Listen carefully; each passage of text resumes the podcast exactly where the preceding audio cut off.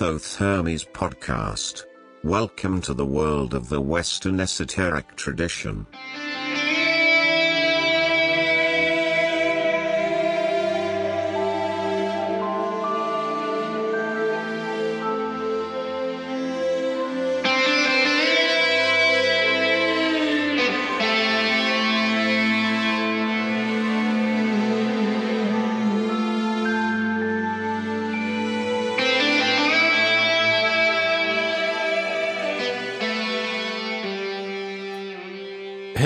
Friends and listeners.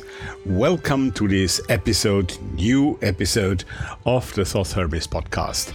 Today is Sunday, March the 7th, 2021, and yes, it has been some time since we last issued an episode. And for those of you who have listened to last week's, well, two weeks ago, announcement uh, about this, um, you know that it is an intermediate episode, that this is an episode interview only, as I call them, and where I just like to cover a bit the bridge until we start our new season six. And once again, thank you everyone to be so loyal to this podcast, in spite of the long break that I took uh, the last month.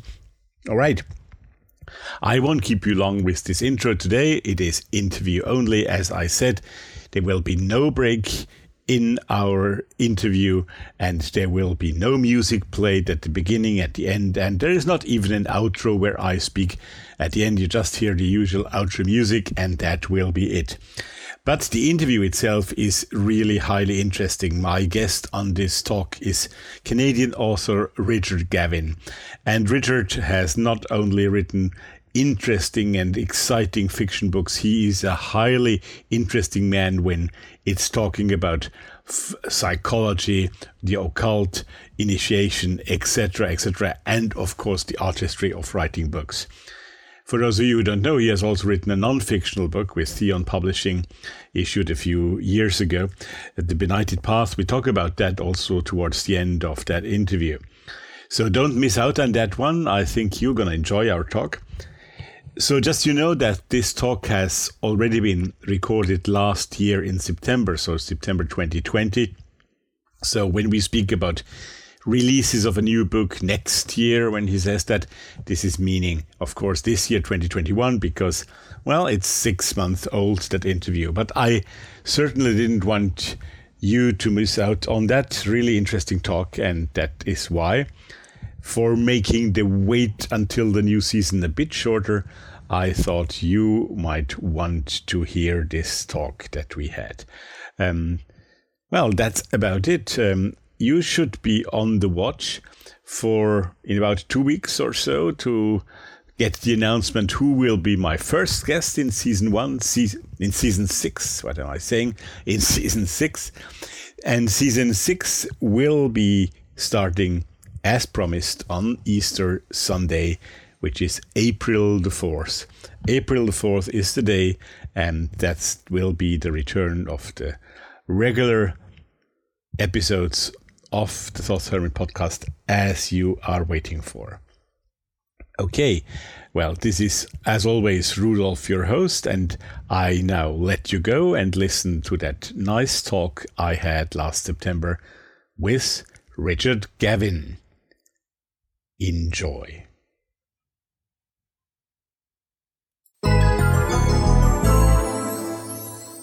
Here comes the interview. It is a great pleasure for me to welcome a guest from Canada once again, and uh, I mean, once again from Canada. uh, you Canadians are quite a bit around here, not only as guests here, but also as as listeners, actually. There's a high number of Canadians who are listening to this podcast, which makes me happy. And um, I am happy to welcome tonight Richard Gavin. Hello, Richard. Nice to have you with me today. Hello, Rudolph. Thank you for having me. It's an honor. Well, it's great to have you. It's it's an occasion we, we, we were looking forward to get you on this show is the re- release of your latest book, Grotesquerie, uh, which has been released, I guess, about two months ago. Is that, yeah, is that came correct? Out, came out on September the 1st, yeah. Yes, so I have it here um, in front of me, and I was one of the lucky ones who got one of those first copies to, to read. Um, I was going to ask you a few definitions before we get into the personality of Richard Gavin today, um, because the book is called Grotesquerie, right? Yes. So, um, could you give us your personal definition of what grotesque is for you? Yeah, absolutely. I mean, for me, I trace it back to a lot of its origins, which is more in grotto esque, which I believe etymo- mm-hmm. etymologically is where it comes from. Absolutely. And so for me, that has tremendous resonance because it, it involves the depths. It involves um, something that is presented which is which breaches the confines, if you will. It's something that is that offers a glimpse of, of distortion. It offers a glimpse of vastness. So as much as it can be horrific, it can also be, in my personal opinion, extraordinarily beautiful. So, as strange as that may seem to some people, very, very much of what I write about, a great deal of the imagery, is uh, images that I find incredibly beautiful as much as they are uh, grotesque. So, uh, this this title, the title of this collection, has kinship with my previous collections in that I always try to select titles for my books that have equal parts of the horrific or the dark, if you will, and the beautiful and the sublime. Mm-hmm. So mm-hmm. you know, there's there's charnel wine, there's sylvan dread. So there's usually these these two elements that I try to present equally. You know, I try to essentially uh, give equal voice to both components.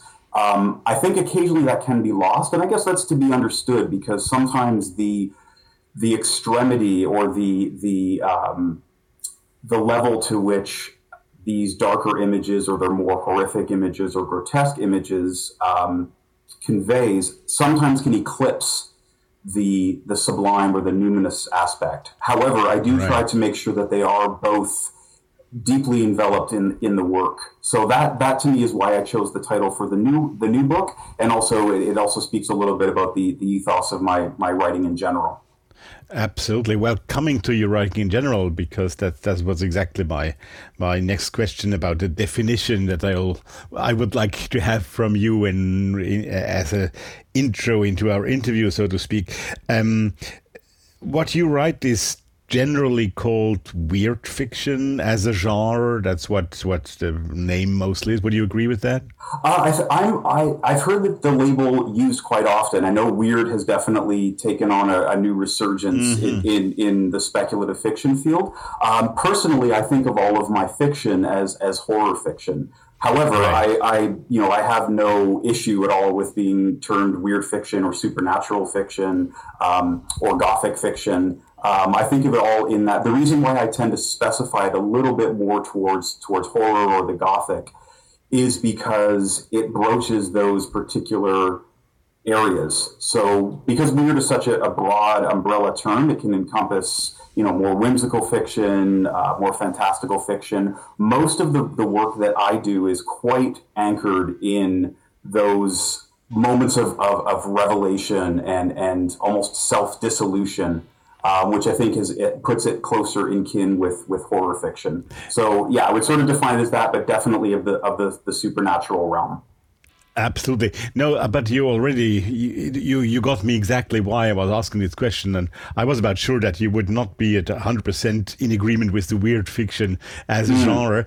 And I was going to ask you what genre you would give to it, so you you already answered that. But maybe you you would like to go a bit more in depth into horror and Gothic because um, those are all terms like esoteric, like occult, right. like, like those big terms which have been given such a well, I say it nicely, a broad, uh, a, a, broad uh, meaning that it sometimes yes. covers for almost too much area. So maybe if you want to be a bit more precise, what this is for you, what this means for you. Certainly, I will, and I would, I would concur 100%. Um, if there's if there's one thing I dislike, it is when terms are bandied about so often, so frequently, and so widespread that they, they lose their, their original meaning. Right. So, you know, for, we mentioned, you know, occult. Uh, mm. I, I, would wager that it would be it would be pretty difficult to get five people together and get a consensus right off the bat of what that term means. It means so many different things uh, because right. it's it's it's grown to become this this almost catch-all phrase. So I, I, do I do like the, the challenge of sort of fine tuning it. And I would say that if I had to really narrow down what I what I do, I regard it as almost numinous horror fiction or, or mm-hmm. visionary horror fiction, if you will. I, I hope that doesn't sound too pretentious, but the reason why I would give it that that model is, as I said, both of these streams inform my work equally. Uh, there is the the aspect of otherness as well that I always felt that this conveyed. Um, aspects of, of the, the sacred, aspects of, of the, the truly numinous. Um, and one of the things that I will say, the reason why um, I present the work the way that I do is that's always been what has evoked that most for me. I've just always had this immersion in, I suppose, what best term for it would be a kind of demonic reality. And I say mm-hmm. I say demonic in the sense of not not necessarily demonic, but in the sense that it is yeah. not only spirit in, infused and spirit uh, spirit led. Um, I can't quite call it infernal or divine. It's definitely this liminal state. It's a kind of in between. Uh, so a, a demonic reality. And I think all of my work, fiction and nonfiction, both, are explorations of that.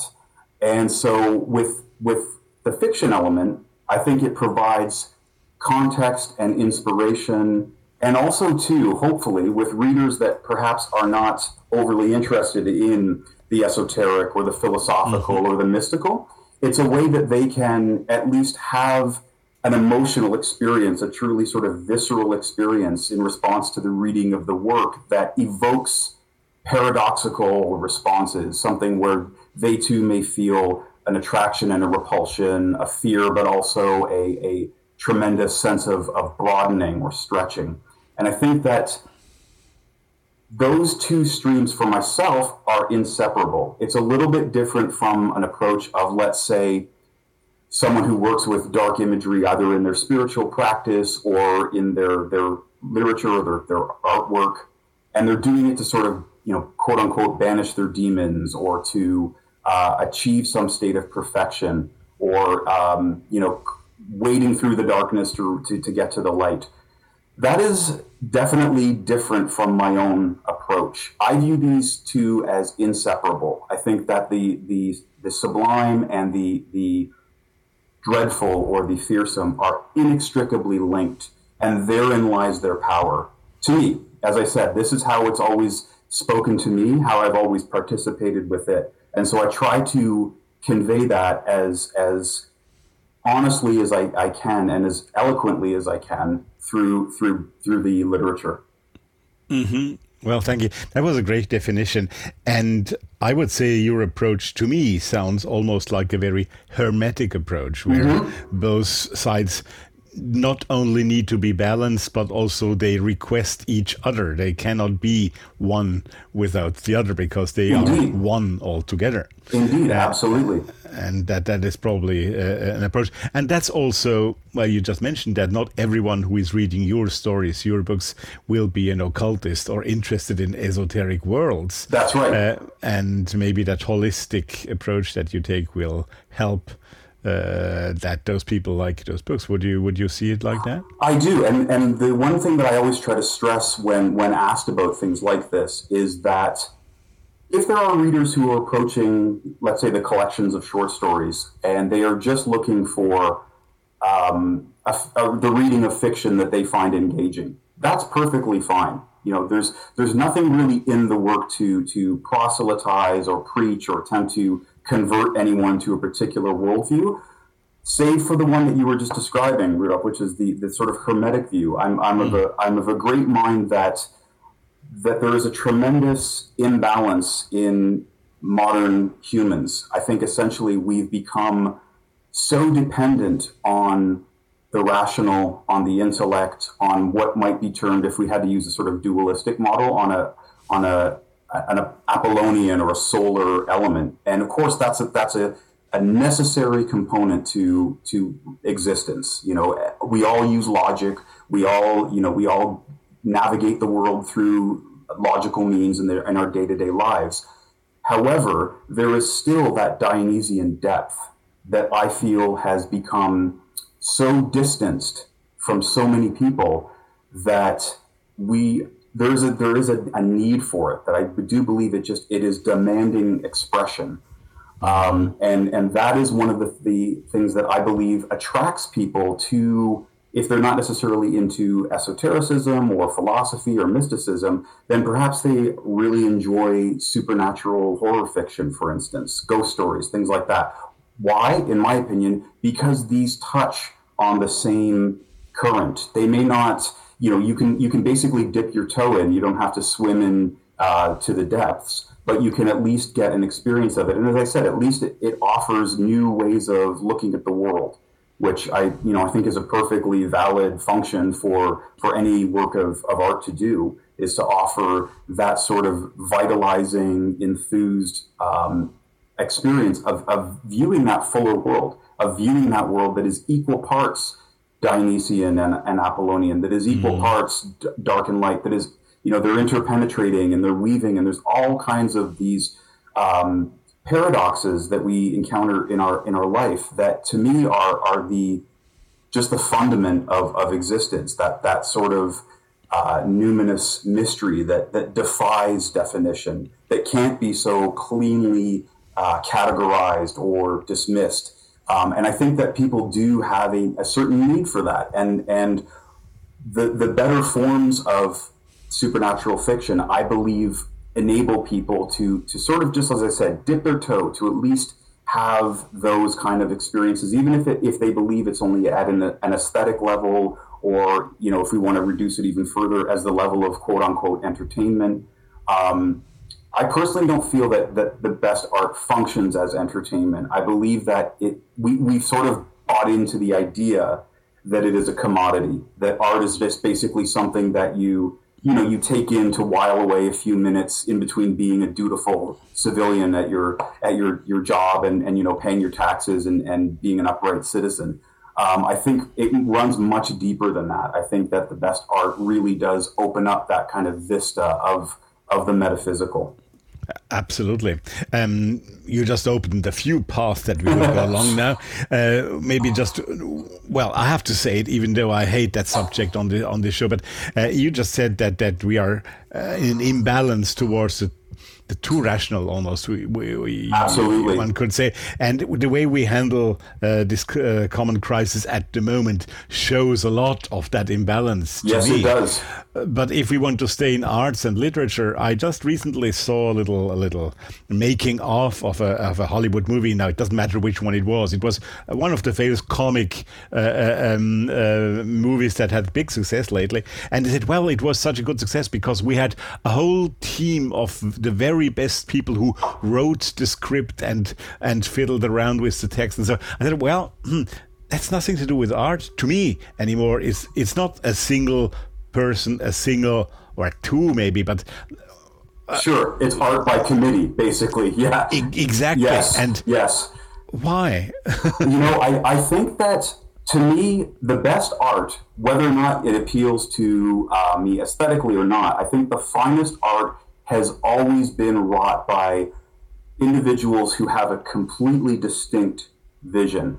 Mm-hmm. Uh, that's that is to me that is the most successful and and fulfilling type of art is is where you can see the the artist, be they a poet, a writer, a painter, a musician, playwright, it doesn't matter the medium. You can see that there is there is an obsession or set of obsessions, of fascinations that they are really doing their utmost to convey. There, there's a there's a vision that they're they're attempting to to channel through that work. Right. And I, I would agree with you. I don't know when it starts getting into the, the form of these, you know, massive entertainments where it is art by committee. That I think is what gets lost because that distinct or unique vision becomes more and more diluted so that in the hope I, su- I suppose that it could reach the, the broadest possible audience um, absolutely, definitely, and that brings us back to to another of the paths that you opened, the one about the daimon. So not the demon, but the mm-hmm. daimon, mm-hmm. because uh, if I'm not wrong, the the Latin equivalent, uh, the Roman equivalent, so to speak, of the daimon was the genius, the genius loci, yes. the, the, the, what creates the spirit of of something. Yes, so 100%. the daimon is exactly what you're mentioning in art, right? Absolutely, and and the the wonderful thing for for myself is I have always found that you know art is but one of the areas where I've been able to participate in this daimonic reality. I've I've sensed it in places, you know, I've, I, whether it's a, a, particular grove of wood that's that's incredibly evocative, or you know the streets of the city in deep autumn when that atmosphere falls over them. There are just certain environments that just open up and you, I can almost touch it. Um, this, I, I, think, really goes back to early childhood for me because I think that the the initiation, if you will, the beginnings of this for for myself were the fact that I have always been a, a very prodigious dreamer. Uh, that was really where all of this began, as best as I can recall. Was was that for whatever reason, and it was certainly nothing that I consciously strove to do, it wasn't a, a, skill that I pursued. I was just able to dream vividly, and there were often these these otherworldly, often eerie dreams that I, I would have with great frequency and and incredible. Um, they were just all immersive and, and all encompassing for me. And I think that is what probably first led me to respond to things like ghost stories or you know uh, that that sort of darker imagery because I would I would sense that same kind of state of being um, from these particular works when I was very young and just pursued more and more of it. Um, and as, as I got older, that became you know ways that I wanted to participate with it much more directly so that's that is ultimately where I suppose if it had just been at a superficial level, I would have been content to been a consumer of of these kinds of fictional works and and had left it at that. But even at a young age, I wanted to to write them myself. I wanted to you know explore the principles that were perhaps being discussed in these stories of folklore of of uh, you know dream work of and and so it, it was it was really doing whatever I could to immerse myself fully in that in that demonic reality. Mm-hmm. And uh, so that that has what has been informed all all of my um, really my my every aspect of my life to be to be truthful about it. Um, and sometimes it, it, finds context in a in a work of fiction. Other times it's it's part of you know a spiritual practice. Other times it may be something that's in an essay or a work of nonfiction.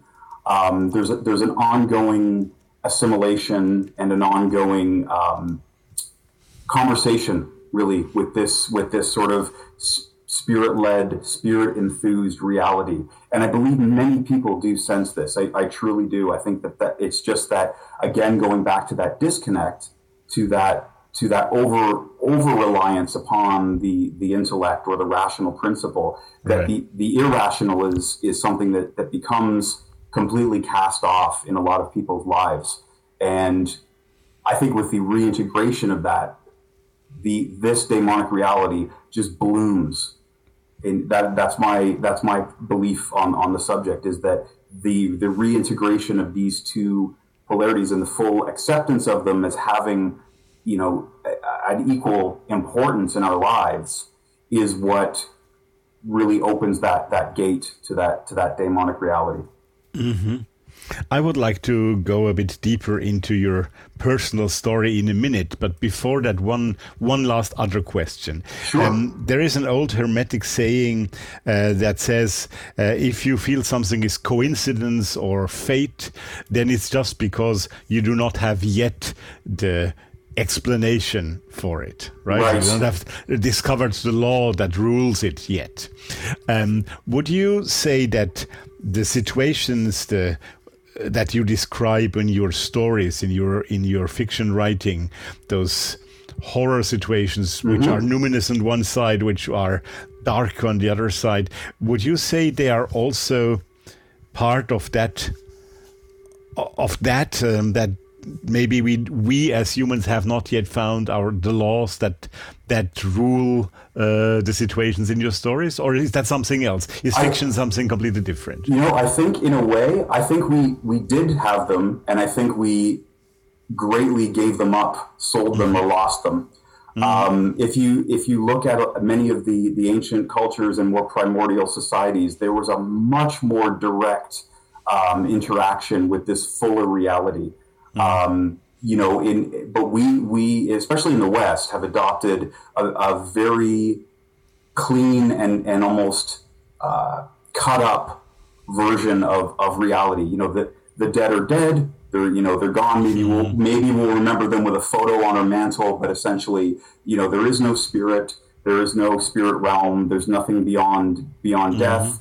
Um, you know, the, the, we if we need to know something, we will look to the physical sciences. We'll look to you know Newtonian physics, which is really an ironic view because even even just if you take a cursory glance at something like let's say you know quantum physics, of which I'm far from an expert, but you can already see the paradoxical, strange, yeah. uh, you know, portals opening under portals, opening under portals. This infinity that that imbues that. So I think that's almost become like a strange um, sanctuary for people. But I think. I think we can trace our way back to that that way of of of that demonic reality. I do believe it was, and I do believe it is right there. Um, the the the issue is, um, and in my own opinion, this is where this is really the crux of of initiatory endeavor, is that I think that there is a sense of battle within oneself. I believe that this this is really the obstacle that has, has to be overcome. You know, Nietzsche once said that humanity is something that needs to be surpassed. Mm-hmm. And I, I, agree with him on this. I think that the greatest um, conflict that we will endure is not against one society. It's not being dark when society is light. It's not trying to be, you know, demonic if someone's angelic. It is about the fact that there is going to be this intellect, this uh, solar force, if you will, that is attempting to drive a wedge between oneself and this fuller demonic reality. And that is something that um, is really the crux. That's really the, the hurdle that you have to overcome is um, this reality, as I said, is, is right there. It is it is at, at a sort of 90 degree angle. It's just it's just just outside. It's in the periphery. Um, it's not something that is necessarily a, a, grand transcendental you know goal that you have to reach. It's, it's literally at your fingertips if you can open yourself up to it, if you can allow it to work on you. Um, and this is this ties in as well with things like the ego, because I do believe that the ego is very much a construct of the intellect, where it is it is attempting to convince you that it is the arbiter of reality that it will be the one that is going to determine what experiences are authentic and which ones were just you know daydreams or uh, tricks of the light or you know fantasy or wishes yeah. and anyone that has had, has actually had hands-on experience who has immersed themselves in in whether it be ritual or um, you know whether they have wandered let's say a, a, an ancient wood or or a particular ruin or somewhere that's that's incredibly evocative to them, even if it's something as basic as you know a, a, an intense looking sunset, for instance.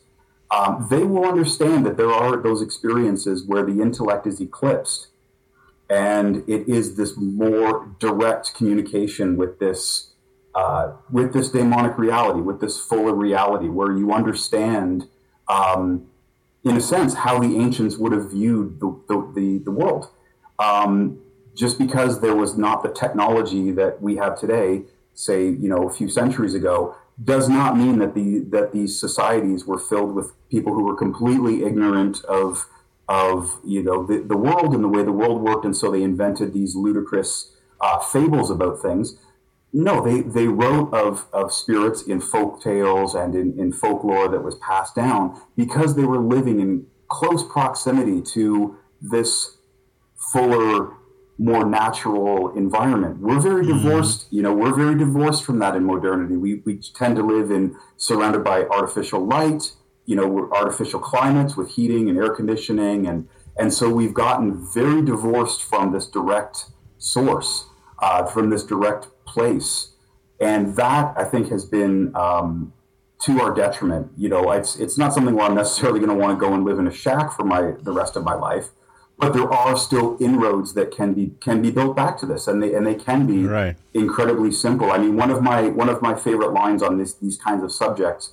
I remember reading an interview with uh, the late Andrew Chumbley, mm-hmm. and and you know he was asked how well how can one begin to let's say work with spirits. I believe was the original context and Andrew Chumbley's answer was, "Well, go out into the woods and invoke something."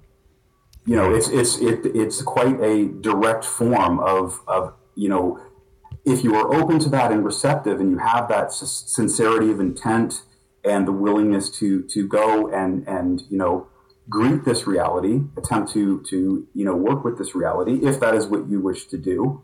Um, it is, as I said, right at one's fingertips. Fingertip, yeah, exactly.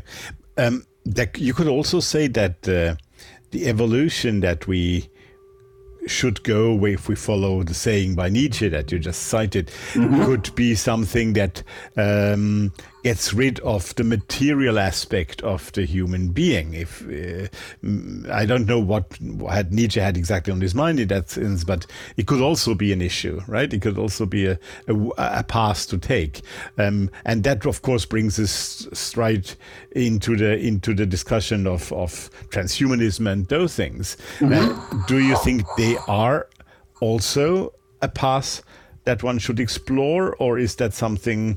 Which is completely opposed to what you just uh, what you just suggested. For me, I would I I I don't consider myself a, a transhumanist necessarily in the sense mm. that I don't I don't have um, the goal of a, a, a, perfected self or a transcendental um, metaphysical aim where I you know shed the flesh. I believe that this right. this daemonic reality is absolutely imbued in the flesh, the blood, mm-hmm. the soil, the, the, the, you know the natural elements. Um, I, I, believe it is it is truly. I often say, you know, the, the world is a haunted house, and the doors mm-hmm. to that haunted house are everywhere. Mm-hmm. Um, it's it, it is again right there. So I think the, the danger, I, I suppose, with all of the kind of uh, grander, overreaching uh, philosophies, perhaps overreaching is a bit harsh. Um, if if someone is, is resonant, you know, with with that kind of philosophy, that's great. Um, for myself, I'm I'm much more interested in the fullness of the this daemonic reality here, mm-hmm. um, and I believe that the I, I, do believe that this is almost the axis of it, um, where I don't believe in a transcendental realm that is um, pure of pure spirit. I I absolutely, you know um, work with spirits, revere spirits, understand their their uh, their reality. But I also believe that they are intimately linked to the living realm.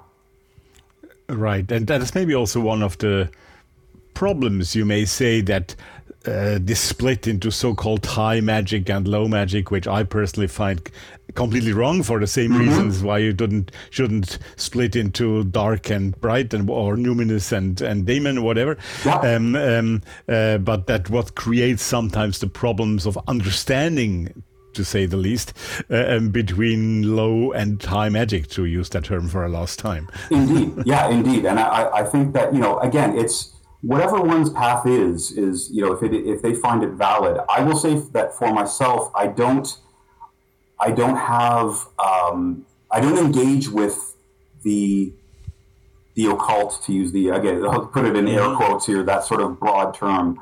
Um, I don't engage with it as a means to accrue information or uh, you know do rituals to get money or mm. to you know mm. um, I, it has never been something for me that I have sought out of wanting. A utility so to speak. Yes exactly. It was never a utility to me. It was never yeah. I never um, I never had I was never lacking in in you know it was not a, it was not a void that needed to be to be filled.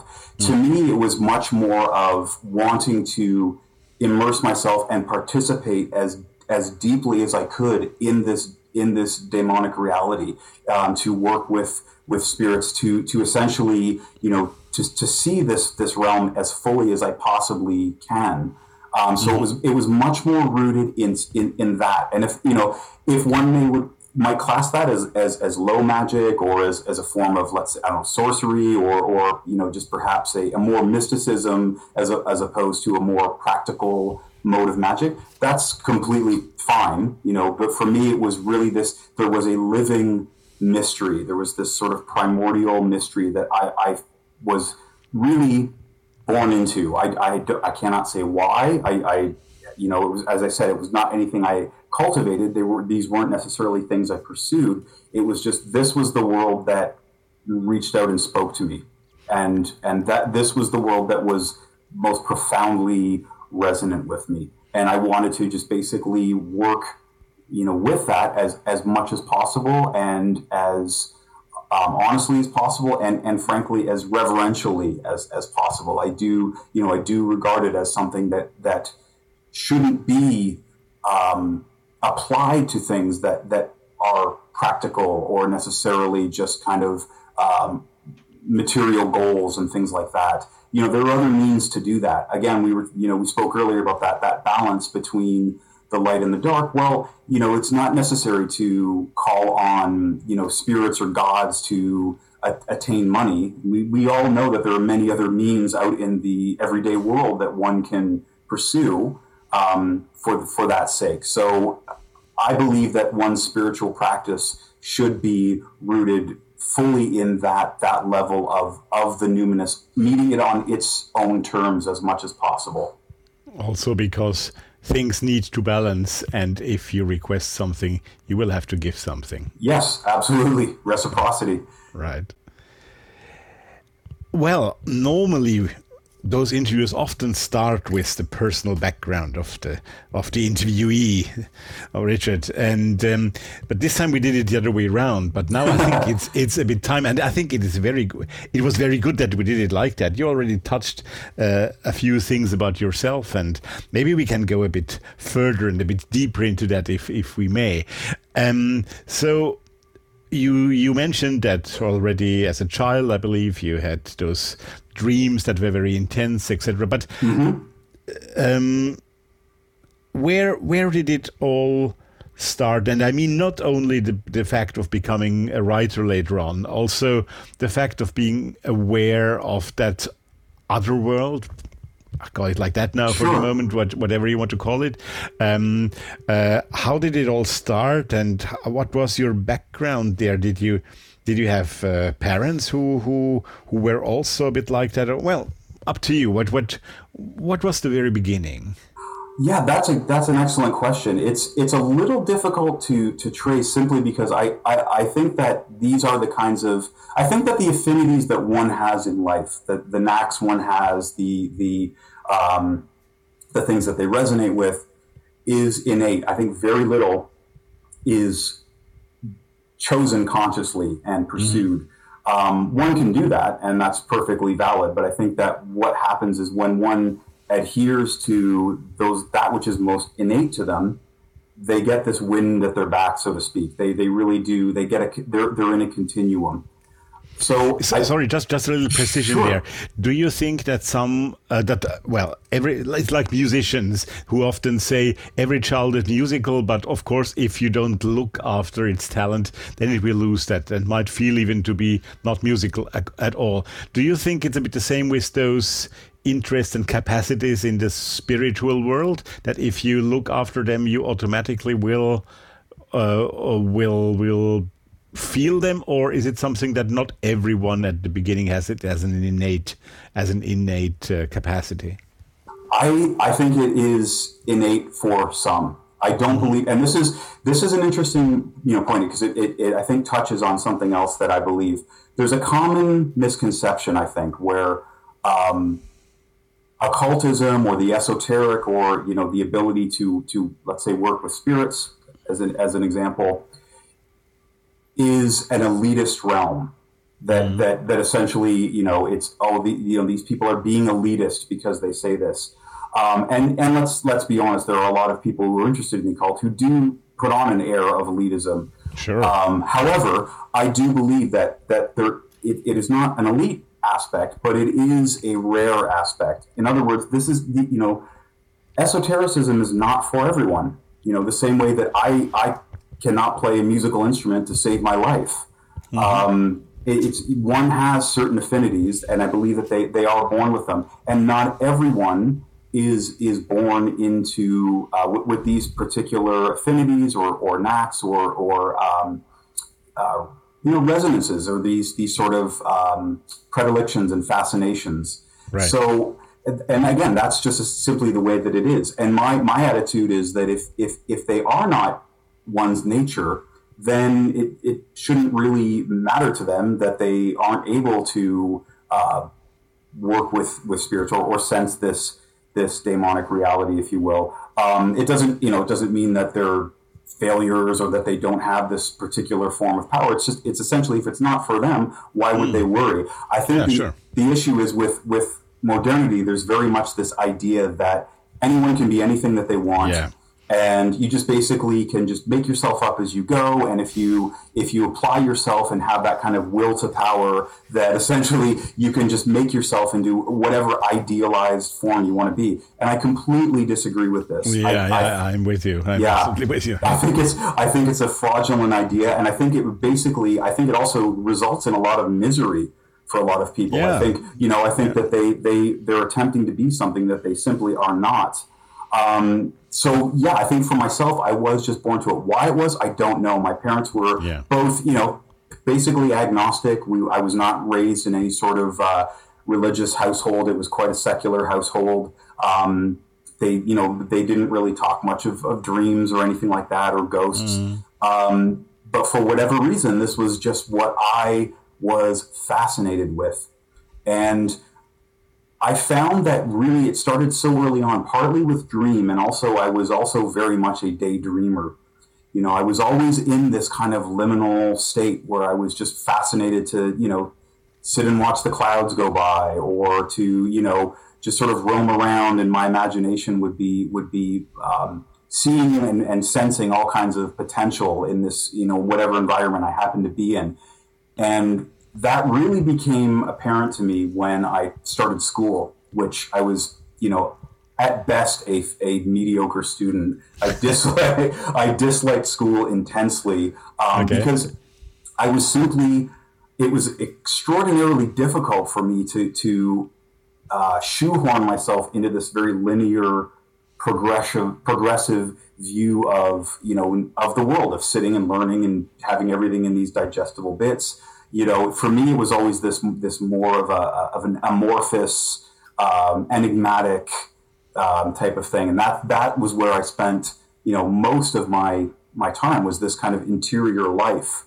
and I think that where it led to writing and to eventually to you know to other forms of, of spiritual practice was I firmly believe that things seek expression I think that that is that is the, the one of the fundamental principles of the of the world is that you know all things are seeking expression, and for me it was uh, the the aesthetic enjoyment or the the you know whatever pleasure I happen to get from reading began to build to where I, it would build up in me and almost overflow. And I would just start I would just start writing you know in little notebooks and things like that I just started okay. making up my own what stories. age are we talking about yeah. this I, I, I, still funnily enough I still have some of my earliest uh, stories that um, I, I wrote in school which were all to do with monsters and hauntings and things like that so and this is going back to when I was eight nine okay. so you know around there uh, maybe even a little bit younger for some of them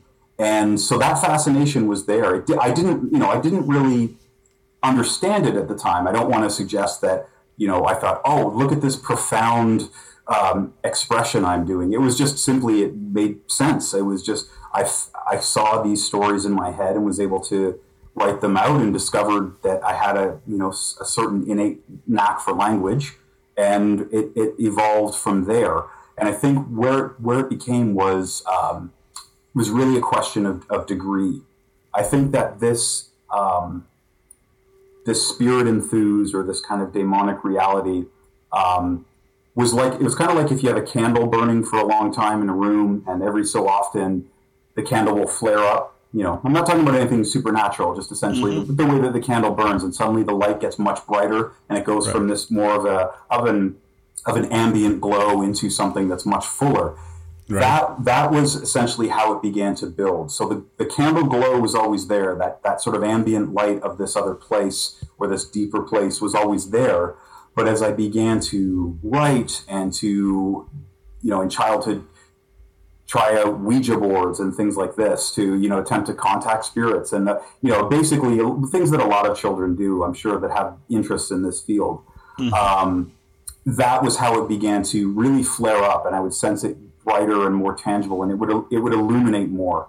Um, so as, as time went on, I just you know I, I progressed further and further, and you know read as much as I could on on various mystical traditions and philosophy, and I was very much an auto. Actually, I was very much an autodidact, in, in that all of the the learning that I had from philosophy, mysticism, and the craft of writing definitely came from uh, my own studies rather than formal schooling. Mm-hmm. Um, and it, you know, it evolved from there. And I was always interested in um, not only not only the, the, the, supernatural and and the you know the, the, the Gothic and so forth, but also um, in in primordial societies and, and and tribal societies. All of these things were just so fascinating to me because they they were offering um, other ways of interacting with the world that I found incredibly resonant. Just knowing that there were things like um, you know, tribes that had ancestral worship, tribes that worked with, you know, that appeased the natural elements and things like that.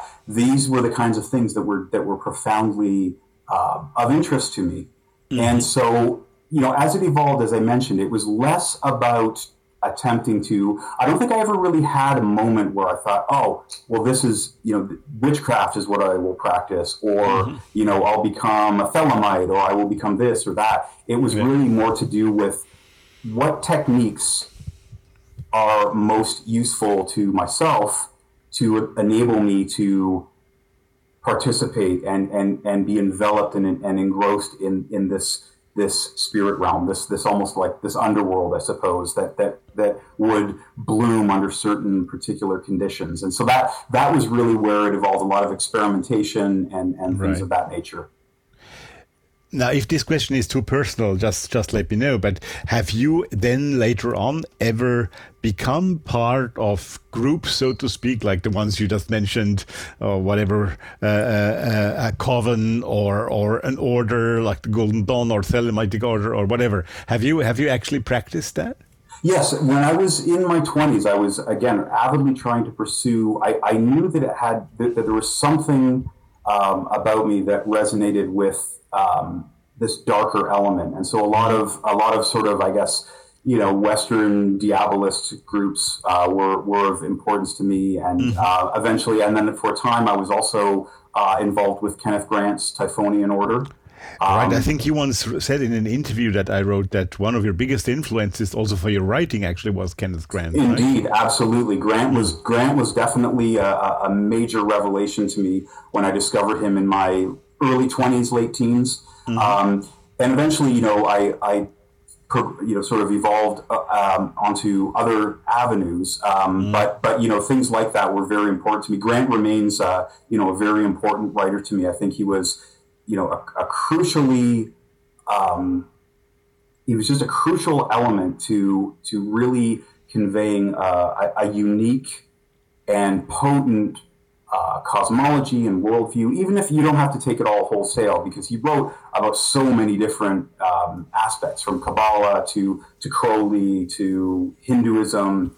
But it was always, again, going back to that idea of the original voice that we were talking about earlier. You can detect Kenneth Grant in in a, in a, a mere sentence. You know, he he always had that particular lens, and I don't believe he was trying to distort traditions or to to try and make them be you know darker or more Lovecraftian or what have you.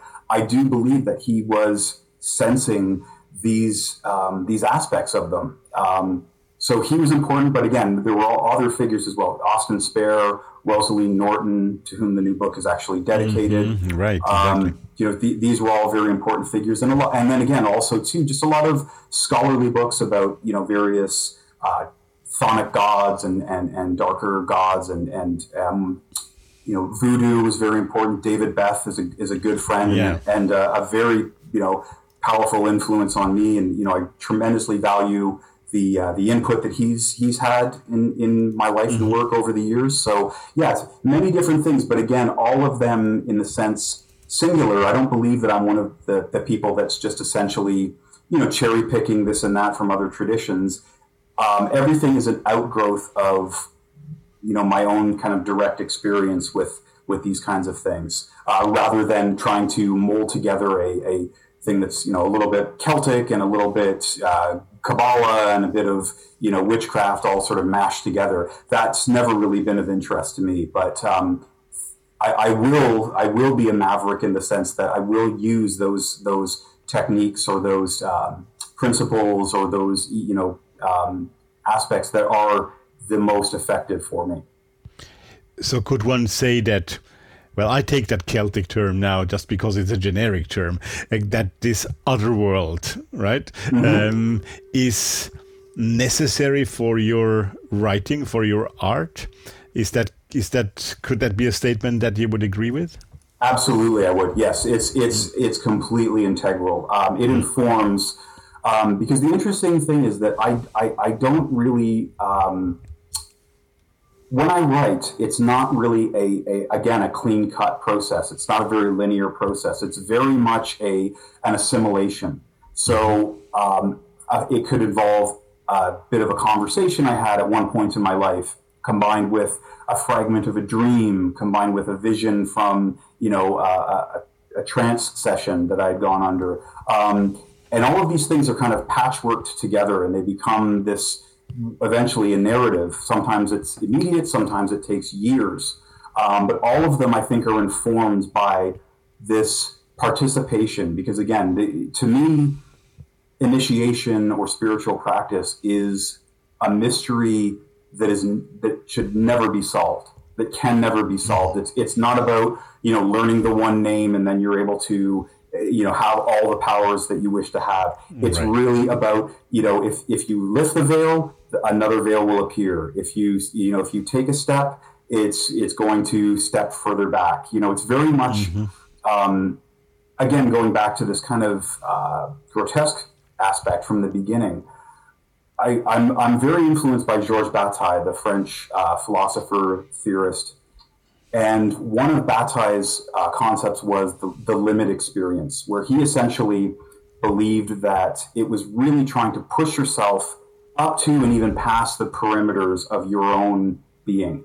And I mm-hmm. believe this is absolutely crucial. This is this is how one um, surpasses the human, if you will, um, because a lot of horror fiction, interestingly enough, is extraordinarily conservative in its in its view. Essentially, yeah. it, has it has a great deal to do with here is the picture perfect family or the picture perfect culture, and in comes the evil supernatural force, and that is going to disrupt everything, and we have to you know utilize whatever forces we have at our at, the, at our fingertips so that we can banish this and go back to the status quo. That is of that is a complete anathema to to my own ethos with my work. Absolutely. My work is is very much about revelation, about allowing that otherness to completely shatter the vessel, because the vessel is going to lead to stasis. The vessel is what is going to lead to the inflation of the ego, with the, the, the distancing of oneself from from the fullness of their own existence. So the monster, the spirit, the, the you know the evil force, whatever whatever mask it happens to wear, is always about that kind of dark liberation, and that that is, I think, one of the fundamental differences. Um, I don't have any interest in trying to restore a kind of neat status quo. I don't believe that there, you know, these threats. Most of the time, they are essentially everything carries a trace of its own opposite. So that is that which is the most other to oneself is at one's core. So it really is yeah. about taking that that deep latency and just allowing it to to shriek, to shatter that vessel. You know, that's that's I believe the one of the great, um, I guess, drives really of, of my of my fiction. Mm-hmm. You just defined uh, initiation in a very in a very interesting way, I believe. And in that sense, would you see yourself as being initiated? Um, I do in the but in the sense that I believe most of my initiators are non-living. uh, you know, it's it's essentially been. I, I, do very much feel that I've had for whatever form, for whatever sort of um, uh,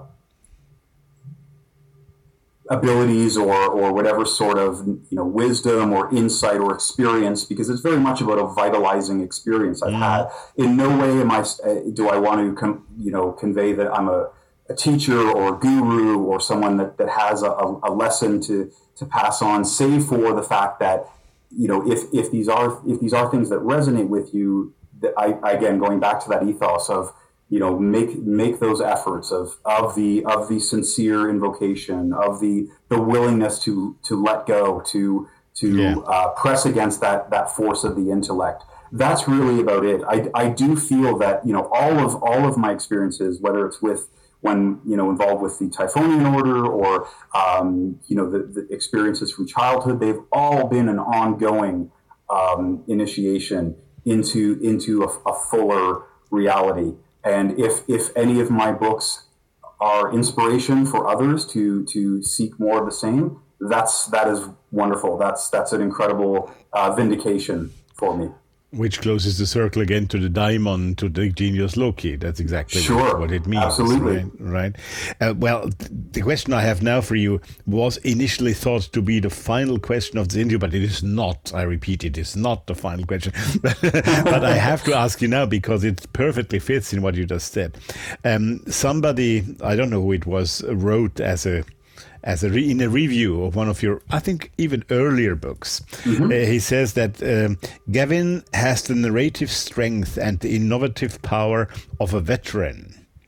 So, do you believe uh, that you are an old soul? Does that mean that? uh, it's an interesting thought. I, I, I don't think I don't think it is. However, I, I think that whatever merit my my, my prose has um, comes from a, an unwavering conviction that I had very early on when I first set out to try and become a published writer, which was many years ago.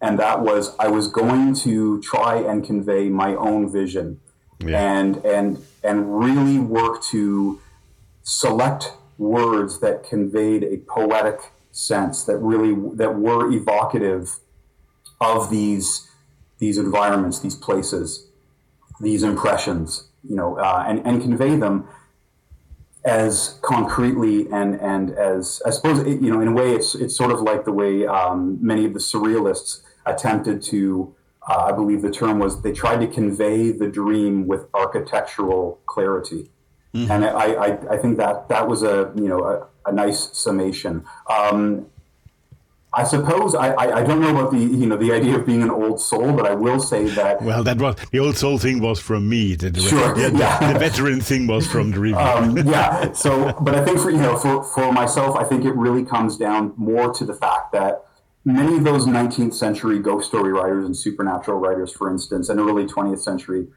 were immensely important to me because again, they weren't trying to create or, or, fit in a genre. I think that they were really trying to, to write sincere literature. Um, mm-hmm. Whether it was Algernon Blackwood, who is, a, is an immense impact, or Arthur Machen, you know, the, these were these were individuals who were definitely conveying a worldview, a, a, their experience of the world, which often included ghosts, gods, spirits, mm-hmm. the, you know, the the eternal mystery. Um, and and that has has definitely been that is certainly a lineage that I, I, I fancied myself in my early days to to want to be a part of, and I'm very gratified that as the years have gone on and the more work I've produced, there are many you know critics and, and readers who who see my work as a sort of contemporary extension of, of that lineage, which which again is extremely humbling and rewarding.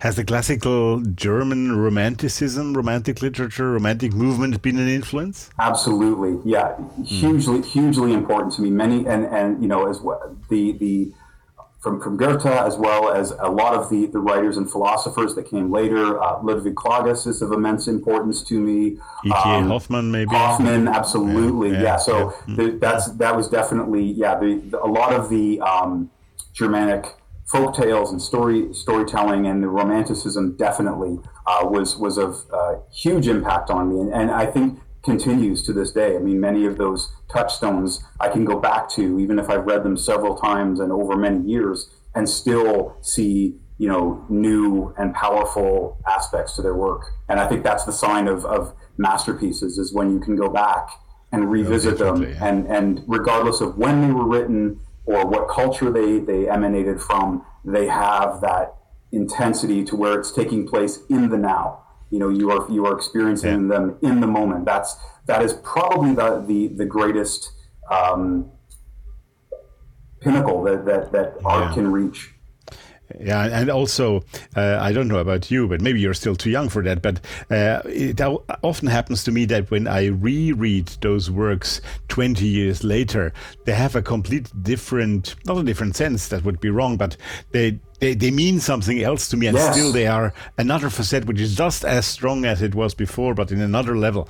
Yes, that, absolutely. That makes a real masterpiece. Right? Oh, uh, indeed, indeed. And, and I know for myself, um, as when I was younger and was reading, you know, whether it was Blackwood or M.R. James or, or mm. whomever, um, to me it was it was the effect and the the image was so central that when I go back and revisit them, I actually see how also they, they touch on all of these other themes that I didn't get as a youth, but as an adult, I can appreciate, you know, the, the, the a lot of the, uh, whether it's character development or the way that they're describing nature is another, you know, massively important aspect. Um, you know, and you can tell the, the other thing that I love about this, uh, many of the, the better writers in this field is you can also tell, I believe, when these works are written out of direct experience and when they were written out of just imaginative fancy. Yeah. I'm not suggesting that they're true. I'm not trying to say that. But what I am saying is that you can tell when you read Blackwood that he was a, a man who, who, who hiked, who traveled, who canoed, who knew poverty as well as, you know, uh, mm-hmm. the, the posher lifestyles. You knew that he was a man who had um, if not a belief, because I don't, you know, that, that's uh, again one of those terms that's very loaded. But I think he definitely had a, a, a, sensitivity or a respect for the notion of spirits beyond just a literary device. You can tell that this was a man who essentially conveyed mm-hmm. that you know these were aspects of the world in which we live, and that definitely. that's I think that has been so tragically lost uh, again, going back to what we discussed earlier, that I believe that you know these are things that we're not necessarily working towards. They're things that we had and sort of sold or gave up. And I think that that, that aspect of, of supernatural literature is is tragically rare. I don't think it's lost altogether. You know, there I think there are still authors in the field who who um, explore, you know, in writing philosophical work and exploring the, the, these kinds of aspects as more than just tropes or literary devices. But I don't believe that it is um, as common or as as um, accepted, perhaps, as it, as it was in the past. So, guys, if you will read Richard Gavin next week, keep your book and reread it 20 years later, and you will have a complete different experience once again. I love it. You mentioned David Beth a bit earlier, mm-hmm. who, of course, is well known to our listeners here because he was a guest on the show, and we had a Q&A even with him later on. And uh, I don't know if everyone knows here that you have done not only fiction writing, but there is, at that, I think that's the only nonfiction book, at least the only nonfiction book that I know of, but you correct me if I'm wrong. But you published with Theion Publishing's uh, um, The Benighted Path about three years ago, I believe. Uh, yeah, well, actually, I've written a, a, few, a couple of book length works of esotericism. There was another work that I did that was actually a, a shorter work, but called the Moribund Portal. Mm-hmm. Um, and but the the benighted path, yeah, that was that was a, a, a wonderful project that came about through um, my affiliation with with, with David Beth, mm-hmm. um, and yeah, that was really he he was wonderfully supportive both he and Jessica, both at Theion, mm-hmm, were incredibly, yeah. incredibly supportive and um, in really giving me this this forum to explore a lot of the themes that that were of, of uh, great import to me and that I hadn't really seen conveyed or given the context uh, that I tried to give them in the Benighted Path in other esoteric works.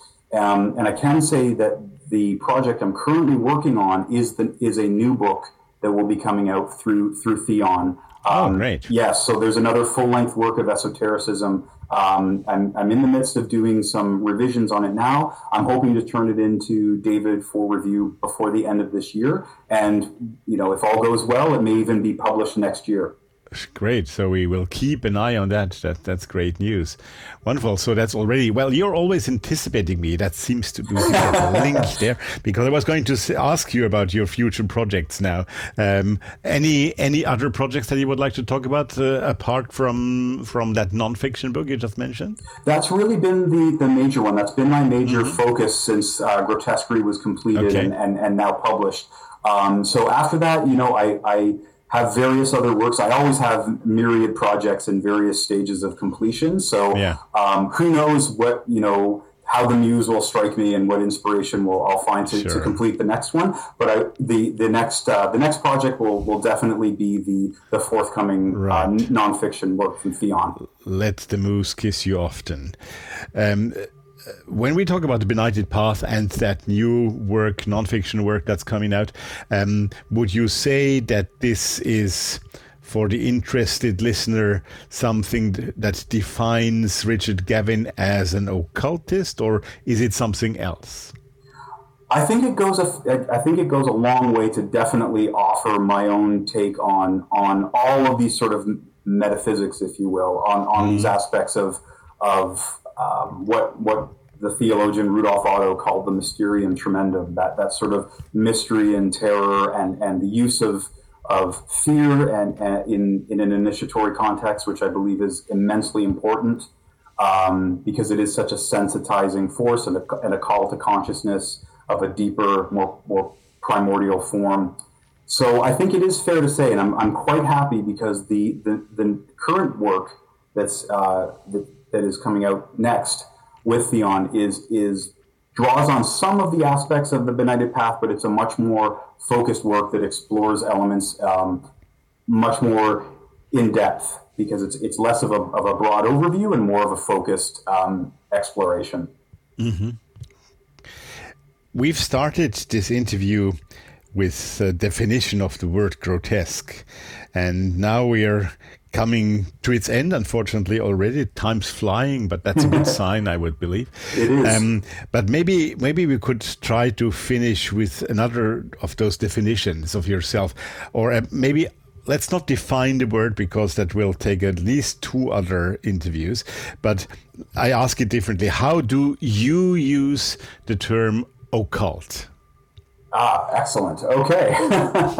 Personally, what, what I always tend to do in this in this instance is I, I much prefer es- the esoterica, esotericism, or the esoteric, and I'll explain why. Mm-hmm. It's not it's not just a semantic issue. Is again with this term being so saddled and and with with various misinterpretations and interpretations and um, because it means such a broad concept the esoteric or esotericism is the latent or the, the hidden or the obscured aspect of all things. Mm-hmm. And I suppose, you know, in a sense, occult could do that, but it is, I'm, I, I distinguish it because I think it's removed from any particular set of tech, techniques or technologies. It can be accessed through a myriad form of, of, of aspects, whether it's art, whether it's, it's, it's, uh, you know, ritual or, or meditation or philosophical musing or daydream. There's, there's a plethora of ways to evoke this kind of poetic, irrational latency that, that, that is seething all around us and that, that is very content and eager, in fact, to participate with us to communicate. Right. Um, and so for me, it, I, I, that was how that would be how I would define it is the the unseen or the latent or the dark, if you will, the obscured aspect of of this larger world that that can be accessed, provided one is willing to align themselves or orient themselves to this sort of irrational uh, Dionysian uh, engagement with the world. Well, that sounded like a great final word, didn't it? I appreciate that. well, thank you, Richard. It was great to have you on this show today. Um, uh, lovely to speak to you, and I hope we can repeat that one day. Maybe next year when the new book uh, with Theion will be out, maybe we should try to repeat that and talk about those nonfiction books also a bit. That sounds um, fantastic. Thank you for today, and uh, well, have a good time and uh, have a good time over there in Canada. And uh, thank you for your time. And thank you very much for having me. It was an excellent conversation. Take care. Thank you. Bye Bye-bye. now.